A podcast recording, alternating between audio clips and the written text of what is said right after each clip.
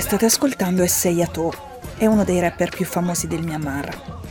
Un tipo pieno di energie sul palco e piuttosto timido nella vita. Dietro la schiena un tatuaggio, il territorio del Myanmar, con un microfono in mezzo.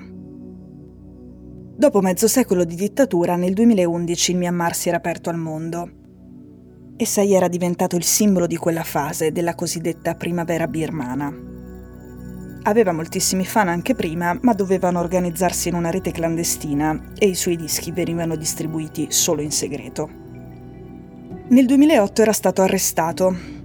Aveva passato tre anni in carcere prima di essere liberato con un'amnistia collettiva di prigionieri politici. Uno dei gesti con cui i generali volevano convincere il mondo che l'aria era cambiata. Quando è uscito, Sei ha iniziato a fare politica e nel 2012 è stato uno dei primi deputati del partito della Nobel Aung San Suu Kyi a essere eletto in Parlamento. Sembrava lieto fine. Oggi Seiyato, insieme ad altri tre dissidenti, è stato giustiziato dalla nuova giunta militare birmana.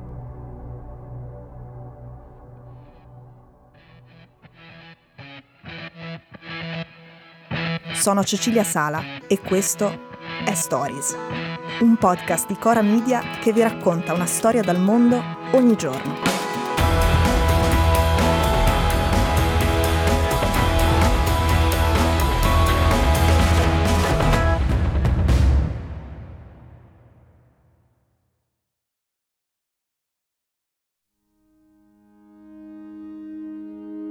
Four democracy activists have been executed by Myanmar's military. Oggi i media di Stato hanno dato la notizia senza dire nulla sulle modalità delle esecuzioni. Sei lo scorso novembre era stato arrestato di nuovo in un appartamento nel centro di Yangon, che è la più importante città del paese. Era accusato di pianificare attentati contro i militari che governano dal colpo di Stato del febbraio 2021. Nelle foto della polizia Sei è con le mani dietro la schiena, sul pavimento c'è un fucile automatico, due pistole, diversi caricatori e proiettili. Ma per i militari era abbastanza per farlo diventare il primo prigioniero politico giustiziato in Myanmar dalla fine degli anni Ottanta. Le proteste internazionali, comunque non le più rumorose di sempre, non sono servite a niente la giunta militare del generale Mino Leng vuole che Seiya muoia e ha azzerato tutti i progressi degli ultimi dieci anni. Oggi il paese è messo peggio di quando Seiya ha cominciato a fare rap con il suo gruppo Acid. All'epoca quel poco di hip hop che si ascoltava in Myanmar era solo musica commerciale per l'intrattenimento ed era una traduzione, una trasposizione fredda di quello americano, quindi di canzoni che raccontavano un contesto che non aveva niente a che fare con quello locale. Gli Acid cantavano altro. Problemi concreti dei giovani birmani, frustrazioni e il regime militare che ci soffoca dal 1962. Poi arriva la rivoluzione zafferano nel 2007. Zafferano per il colore della tunica dei monaci che scesero in piazza. È una fase in cui centinaia di persone vengono uccise dalla repressione ma subito dopo Seiya fonda Generation Wave, un collettivo di rapper che non rispetta la censura. La sua diventa la voce di una generazione. Aung San Suu Kyi lo adorava e il partito di Suu Kyi, la Lega Nazionale per la Democrazia, aveva un problema. Tutta la dirigenza composta da anziani. Seiya serviva a svecchiare e a dare un futuro al partito, che è l'unico, nonostante le contraddizioni, ad avere qualche chance di dare fastidio ai generali e provare a rendere il Myanmar un po' più giusto.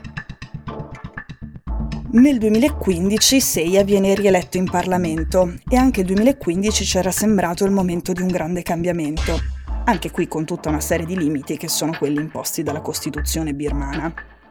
Infatti i militari hanno di diritto tre ministeri chiave e un quarto del Parlamento. Questo a prescindere da come va il voto. Le regole non possono essere cambiate senza il consenso dei militari, ma in quel momento la strada intrapresa dal Myanmar ci sembrava ormai tracciata e il partito di Suu Kyi stravince anche le elezioni di novembre 2020. In the early hours of February 1st, 2021, Myanmar's military seized political control of the country. Neanche tre mesi dopo, il colpo di Stato militare ha spiazzato tutti. Gli attivisti tornano in carcere e alle immense manifestazioni di protesta ci sono i militari che sparano ad altezza uomo. La ribellione è anche un fatto generazionale e in quel momento succede una cosa tutt'altro che scontata. Tantissimi soldati giovani, cioè millennials della generazione Z, decidono di disertare. È un segnale forte, ma ovviamente non basta. Suci viene arrestata di nuovo, adesso in carcere e rischia oltre cent'anni. Il processo per Sei è invece già finito e si è concluso con la condanna a morte.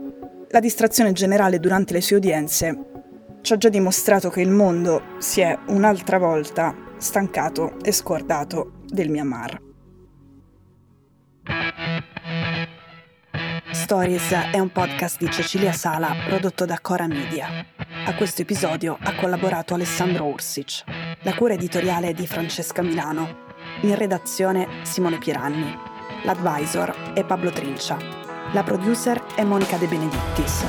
La post-produzione e il sound design sono di Daniele Marinello. La supervisione del suono e della musica è di Luca Micheli.